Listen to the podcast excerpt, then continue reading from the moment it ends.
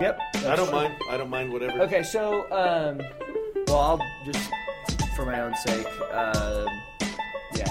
So this feels this feels The moment you decide, yeah. it's like, "Ah, Uh, I don't know what yeah. I'm doing. Always edit.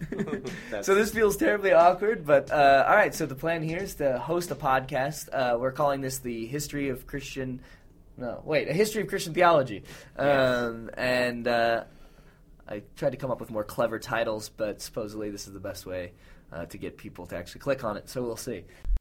Hello and welcome to a history of Christian theology. My name's Chad Kim. With me this week, as always, Tom Velasco and Trevor Adams. This is our last podcast on Tertullian. We are looking at his writing, The Prescription Against the Heretics. In this episode, we will do an in depth look at the regula fidei, which is the rule of faith, as Tertullian calls it. Um, Tom and I have a big debate towards the end where we actually debate what place this rule of faith has in Tertullian's thought. At the beginning, we delve into the most famous quote from this text and the most famous quote from Tertullian What has Jerusalem to do with Athens? Um, so I hope you enjoy this episode. Please check us out on Facebook at facebook.com slash a history of Christian theology. We'll talk to you again next week. Um, we also looked briefly at uh, the prescription against heretics uh, from Tertullian, um, in which he makes the most famous quote, maybe from Tertullian. I mean, there are many of them, but he says, What has Athens to do with Jerusalem? Um, all three of us have taught at a classical Christian school uh, where we at least teach the history of Athens. Um, and, uh, and so, you know, and that, that quote can sort of form a backdrop of a lot of the way um, that Christians look at the history of the classical world. Well, why do we care what the gods say? Why do we care what Plato says? Why do we care what Aristotle says? That doesn't have anything to do, that doesn't have anything to do with Jerusalem, with Christianity, with the true heavenly um, citizenship in which we live. So why do we even read this stuff? And so Tertullian um, sort of famously just says, "Nope, you don't need to study it at all." Um, and I, I, you know, that's kind of um, it's a it's a challenging statement. Um, and it's formed the backdrop of a lot of um, Christian thought. Um, what say you guys? Well, one thing I, I'd encourage our listeners to think of that statement as kind of a uh, basically what's called a metonymy in English. It's a figure of speech in which Athens represents something and Jerusalem represents something. Athens represents wisdom, knowledge, critical thinking, philosophy, learning. It represents a hunger and a thirst for uncovering the, the, the causation that underlies our world. Um, it represents critical thinking, whereas Jerusalem represents faith and commitment to God and this notion of an elect people that is that god had chosen uh, the israelites. They were his people. So it's the notion of god's people versus this kind of intellectual world which all this fits right into that passage in first corinthians that that that um, chad quoted at the beginning of the of, of the podcast. This idea that we as christians have revelation. God has revealed truth to us. So what business do we have reading Plato and Aristotle. But I take it further. What business do we have reading um, any of the contemporary physicists? Why read A Brief History of Time by Stephen Hawking? Or why watch Cosmos by Neil deGrasse Tyson? Uh, why engage in any of these wasted? By the way, I don't believe this. This is kind of I'm kind of speaking um, for people who might say this. Uh, this wasted why waste time listening to these people who are clearly not just wrong, but maybe even evil, who are telling us these narratives and stories that are so clearly false because they don't line up with what the Bible says? Why bother? Is kind of the question I think that Tertullian would ask us. You don't need to know what Cosmos says. Just read the Bible. You've got the Bible, you've got the revealed truth. Don't worry about education, learning, science, philosophy, psychology.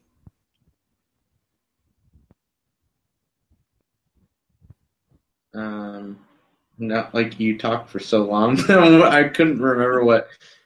I'm just I'm just the re original. Um, okay. well I'm just re-explaining the problem. yeah, That's all. yeah. Well, the- I talk, can you edit that? Because that makes me feel bad. I don't want you No, talk for so long. no, it was just more like I was thinking about. I was thinking about every individual thing you're saying, and then I forgot like how you first prefaced the whole. yeah, I was just trying to put it in a way to where yeah. you know that just how people might think about it today, just the context of today. Um, because I that's what people would say. I mean, we we brought it up before. Right. People ask us why study philosophy because they speak of philosophy as if it's kind of evil, as if there's something bad about it. If you study science, they're a little more okay with it, but then they want to make sure you're not buying into any of that evolution business or any of that old earth business. Or Right. if you study psychology, woo, that's I mean, psychology is almost demon possessed on you know what I mean? Like and from a lot of perspectives. And I don't mean to make fun of people who might have that perspective per se, although I disagree with them. I, I feel very comfortable saying that. I just mean to say I, I may be exaggerating a little bit, but I do think a lot of people have that kind of view today. So that being said, what do we say? How do we respond to that? What do we think? Well, I think it's analogous to Tertullian only in the sense that he is, in his own way, being a bit of a fundamentalist. In Yes. the sense that he's trying to say, this is a Jewish faith, uh, you know, or this this is Jew in Jewish origin or of Jewish origin,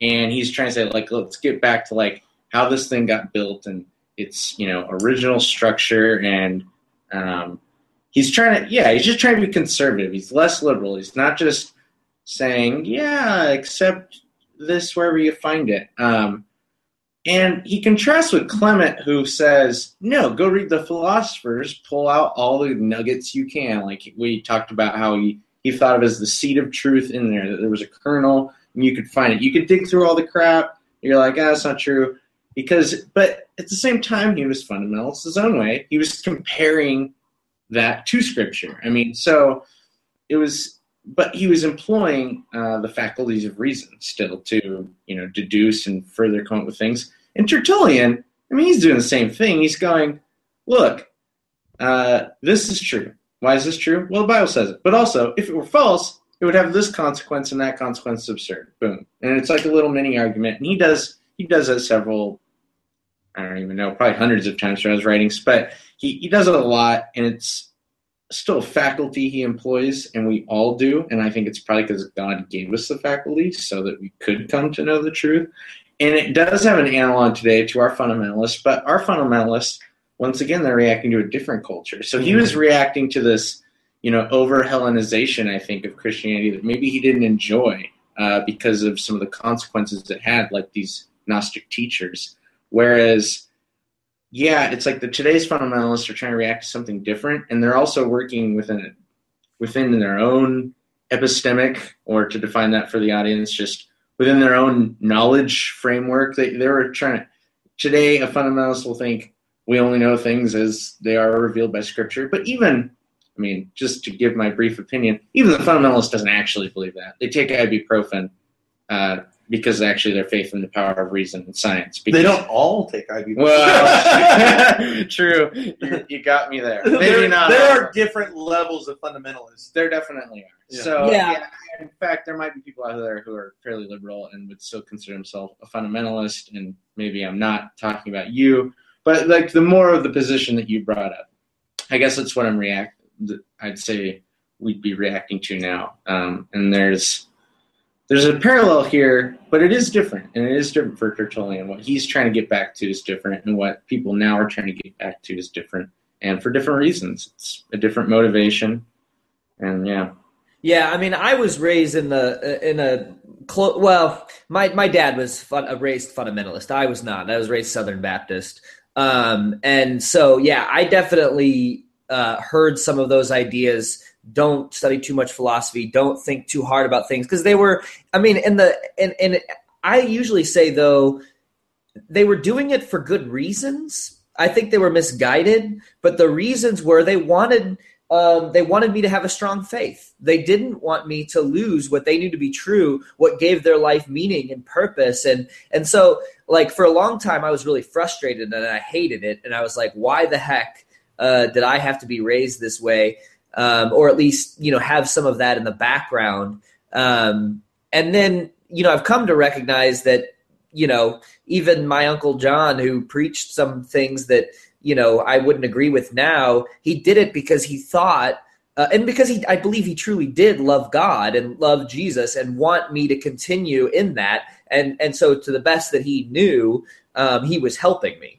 Um, and and on the other hand, I will say that you know that's just it wasn't for for whatever reason it wasn't good enough for me. And one thing we've talked about in this podcast um, is who we intend our audience to be. And as much as I would wish that all Christians um, would study philosophy, would think through rational arguments, would know the history of Christian theology, why I'm doing this podcast. I want it to be out there so that people know that Christians think critically about their tradition, uh, that that recognize different influences and permutations and various things. Uh, but I, rec- I, I understand, and I've become to be comfortable with the fact that there are going to be Christians who just aren't, um, and I can be frustrated with them. I can wish they thought differently, um, but all I know is that I couldn't have uh, you know, sort of continued my life any different than I have. And I had to ask more questions. I wanted to know Greek and Hebrew. I wanted to know how we got the Bible. I wanted to know all these things. It wasn't good enough for me that it just was. Um, I wanted more. Um, and I could, I mean, could never stop to the point where it's probably caused me um, many problems and other things. I mean, maybe it would have been simpler if I just stopped. Uh, but, but yeah, but no, people my parents' age or your parents' age, you know, philosophy to them, from what they understood of it, and who were popular philosophers then, uh, they were all atheists. I mean, the the philosophical world was mostly atheistic, and there's mostly atheistic ideas being bounced around in the academy at that time. There was more of a now there's more of a I think kind of Christian renaissance of philosophy going on and so who knows? Now maybe because of the window, the window is going to shift of what's reasonable, and perhaps because of this, we're going to have uh, our kids. It'll be a whole different thing. I, I, you know, I don't know. I've thought about that before because now they're not going to be reacting to just oh, philosophy is just atheist. Instead, they're going to be like, yeah, go be philosophers, and yeah, go study that. And now maybe what's reasonable and what the debate will be will completely shift. But mm-hmm. yeah, that your story, Chad, like it makes sense. And I've even met people, and you know, I'm a bit younger than you, um, and I've met people still that were like, not my my parents weren't like this, but I did meet people who said, "Oh, you're studying philosophy," and they were like, "I'll pray for you," and like they were worried, and I'm like, man, you must be thinking of Bertrand Russell, and he's been dead for a while. like that was probably the last name you heard, and like, and it's just yeah, well, I guess to be fair, I mean, you know, I, I mean, I, have said it before. I, I was a pastor in, in the past, and I've seen how ideas. There's so Proverbs eighteen seventeen says that the case of a man sounds good until he is cross-examined, and the way I've always taken that is, people tend to read things or hear things and they just buy into it. Right. And if they don't hear the other side, then they're never then they're just going to totally embrace it. And that's been kind of my experience. I mean people just on the whole tend to uncritically accept things. And if a question is thrown at them that they've never heard before that can like they often are totally turned upside down by it. I've seen a lot of christians abandon their faith because they encountered something that they'd never thought of before. And that was it. Not not and, and maybe they sought an answer maybe they got a bad answer. Maybe they got yeah. an answer that wasn't satisfactory. So for them, that was it. End of Christianity. Like they just were going to reject it. So I do have that fear of people either abandoning their faith because of something they read or because of somebody they talk to, or of people embracing a certain doctrine that I disagree with uh, without first having some kind of a critical response. You know, I do worry about that and I don't know what exactly the answer is. I've gone both ways, in all honesty. I've never told somebody not to think through something, but I have tried to persuade people away from certain kinds of books or whatever for fear that having read it they might change their minds about something. So I understand it. I don't know exactly the the answer, especially because I can't remember who it was. It was it Clement who basically makes the point that look in the church people are different. We have different gifts, and not everybody's meant to be a philosopher. Not everybody's meant Yeah. to think through all this stuff. And was it Clement, Chad? Do you Yeah, recall? Clement. Yeah, and he makes the comment that actually a simplicity of faith in an un- uneducated person is often way more attractive and inspiring than the most well-read philosopher. And I, I agree with that. I I'm with that. You know, right down the line. Nonetheless, I always I, I always think that at the end of the day, there's just this fundamental fact. We all make our decisions based on reason. It may not be it may not be philosophy, it may not be science, but we all have reasons for believing what we believe. And the only question is are we believing good reasons or bad reasons?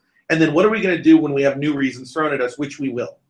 And so for me, I mean, not for me, I, I think in general, it is wise to explore the ideas out there so that we can encounter arguments all the way around it. So we don't hear something and immediately give up. No, Right. yeah, and and I once heard a pastor talk about, oh, I was on this website and it was like this debate an atheist website. You know what? It ruined my faith. And he was the whole message was actually he was trying to say something like, so don't don't go to this website. Mm. It'll ruin your faith. I'm a pastor. Ruin my faith. Don't go. Yeah. And I remember thinking at the time, I must be different.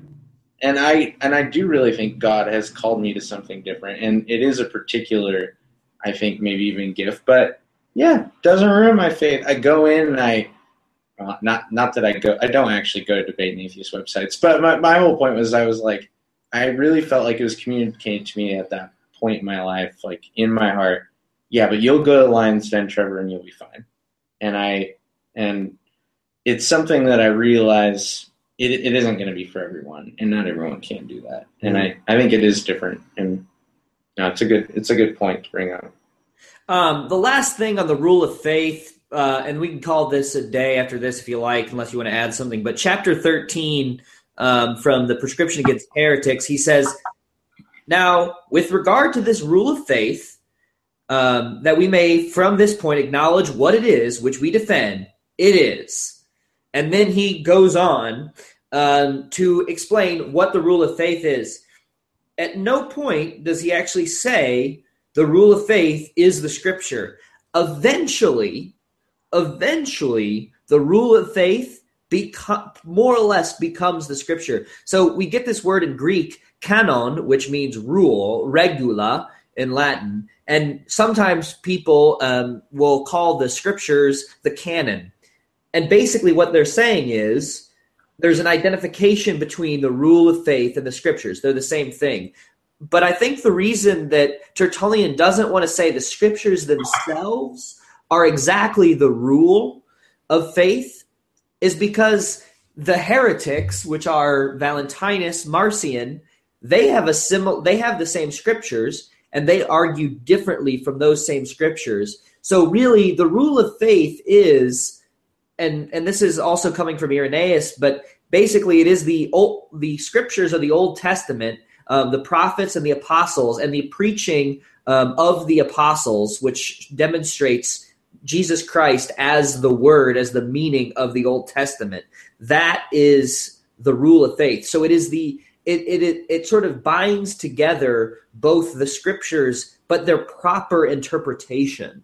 Um, and so it's not. I don't. I, I wouldn't make it reduced to the scriptures it's more than the scriptures it's part of the tradition that's passed down from the apostles which gives the appropriate um, interpretation and basically what he outlines in chapter 13 is what tom has already said uh, the virgin mary um, jesus christ preached in the new law and the promise of the kingdom of heaven resurrected the third day ascended to the heaven sat at the right hand of the father um, he will come again uh, an everlasting life of heavenly promise and then here, interestingly, he adds to condemn the wicked to everlasting fire um, after the resurrection of both these. Um, and then he says this rule was taught by Christ Um, so script, you know, so that it's it's not quite just scripture.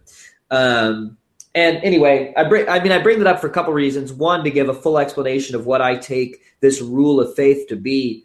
Also, to point out that in no later rules uh, is hell uh, mentioned as a place where the wicked go. Um, and uh, we'll we'll t- we I mean we'll get into sort of universalism discussions. Um, and Tertullian, not a universalist, um, but that will actually be absent from the Nicene uh, and the Apostles' creeds. Um, so one thing, and Chad, this is something kind of brought up as we were talking before. Uh, you know, we got into this. I I still am trying to, I guess, mentally understand the importance of this idea of the rule of faith. Um, it seems to me that the rule of faith, the way he describes it, is the Apostles' Creed. That it's that's just what it is.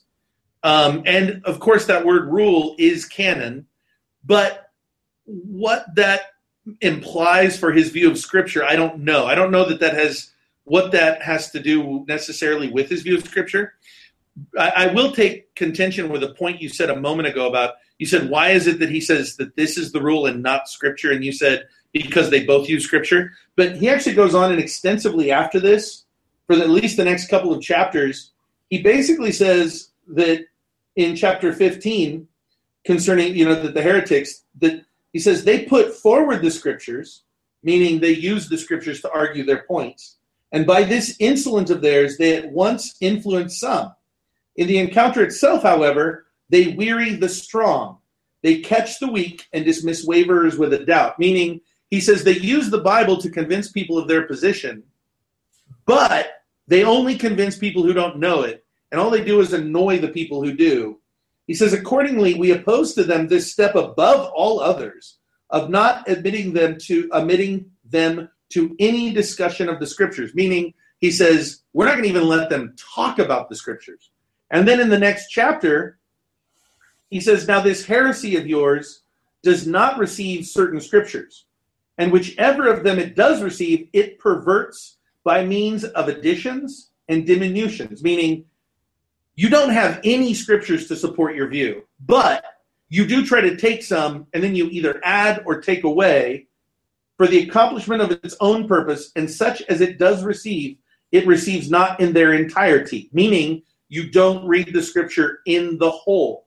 And so for me, and this has been something that honestly I, I have tried to that I, that I found of great interest as we read these guys I want to know what their view of the New Testament is, what their view of the Bible is. And what I keep coming to is that they have a really high view of the, of the scriptures, specifically the New Testament.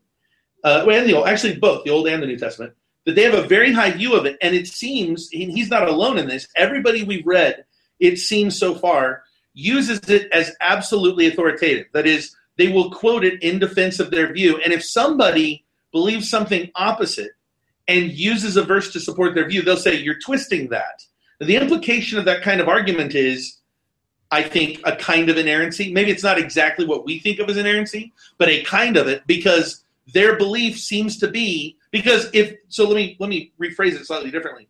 If they didn't look at the scriptures as being absolutely authoritative and in some sense infallible or inerrant or something like that, then they could just say, "Oh, well, I just disagree with that point."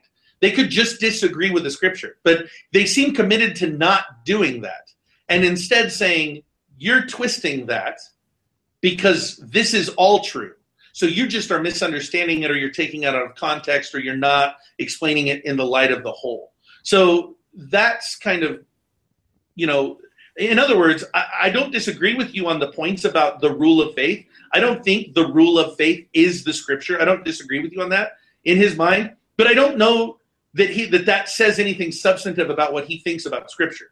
In other words, I don't think he thinks of it as well. The rule of faith is the highest thing, and then below that is scripture. I think if my assumption would be like the way most Christians have thought, you have the Apostles' Creed, which defines Christianity. He brings this out, the rule of faith, and says, "Look, you Marcionists or you Valentinians, you guys don't even square with the rule of faith, which we all have. Plus, you take the scripture and twist it. I don't know that it is making a substantive claim about what he thinks about the scriptures to say that they're different.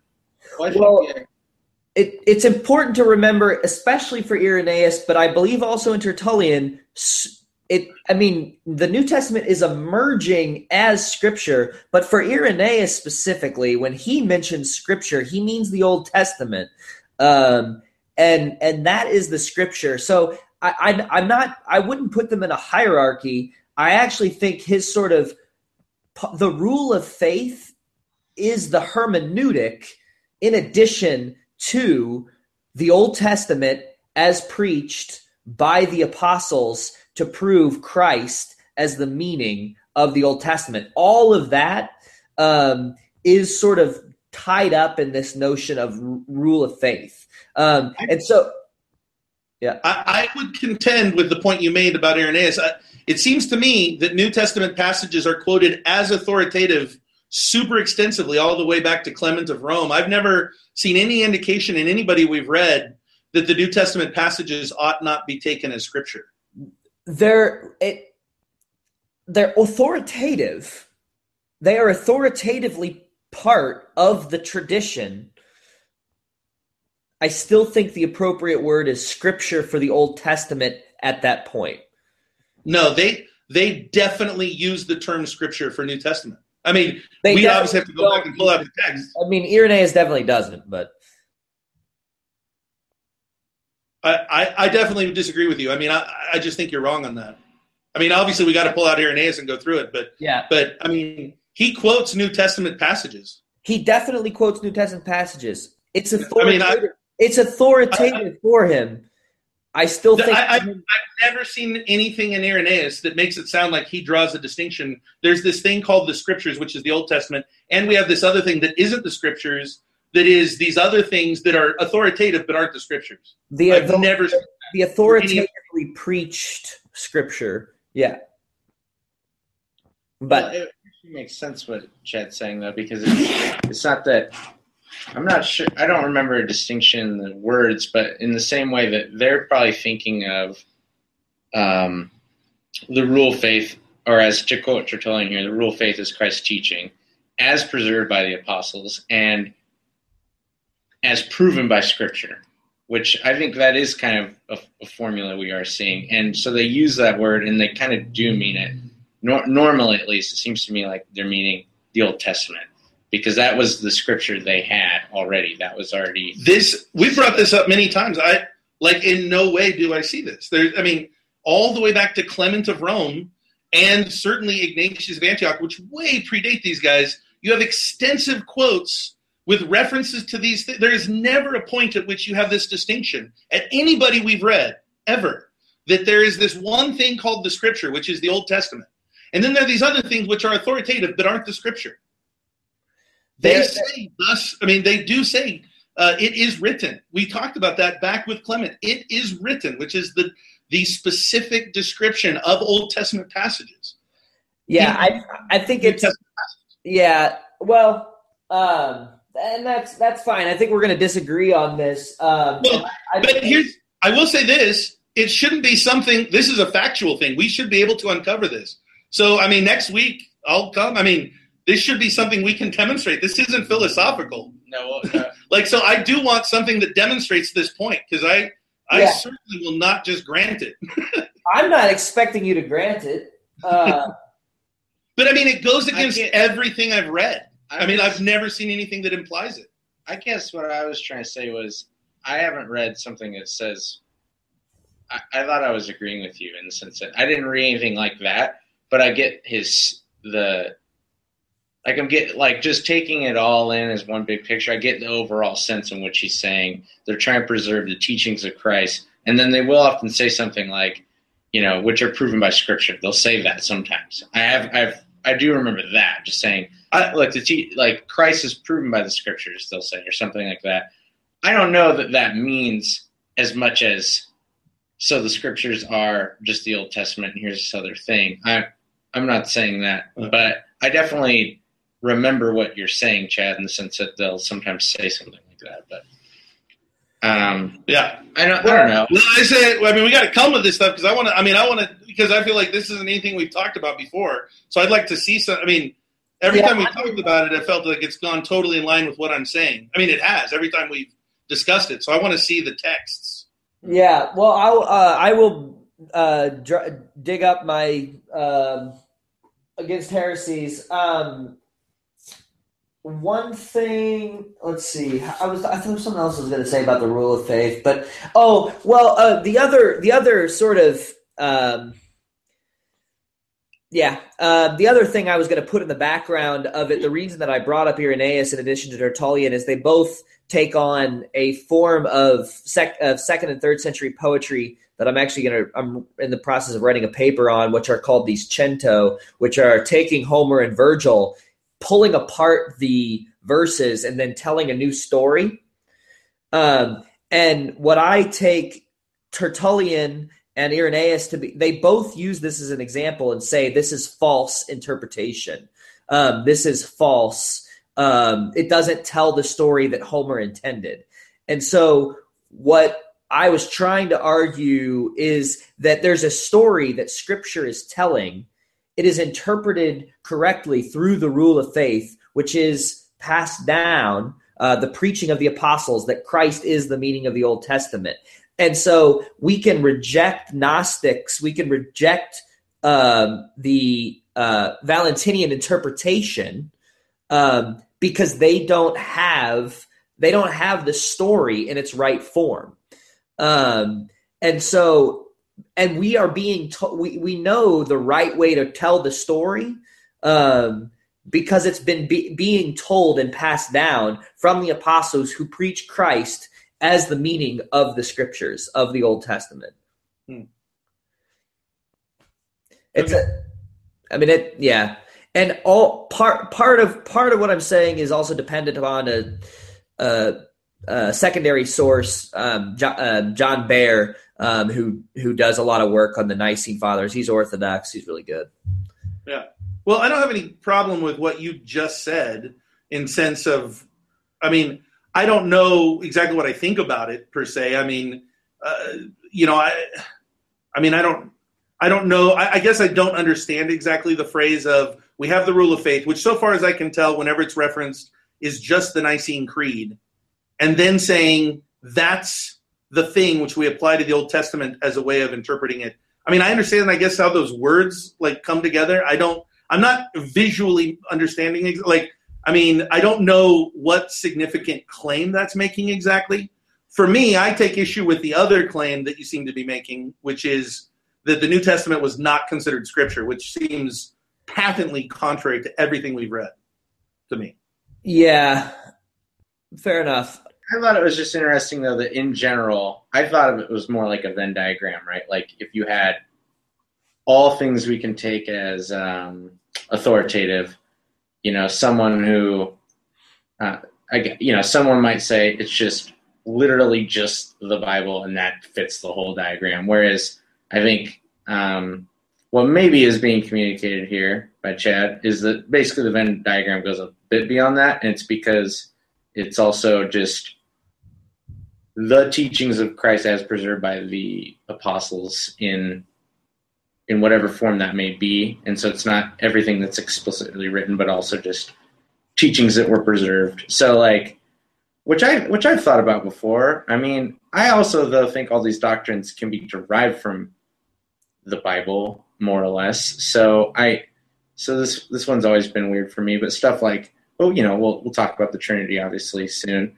But things like that, I've always thought like we did end up coming to like it was because of this uh, succession of the apostles teaching what they heard Christ say, and so they were they were trying to preserve that that we come to the Trinity, which is this whole like well formed, really rigidly defined thing that yeah, by no means is aiming that explicit in the Bible.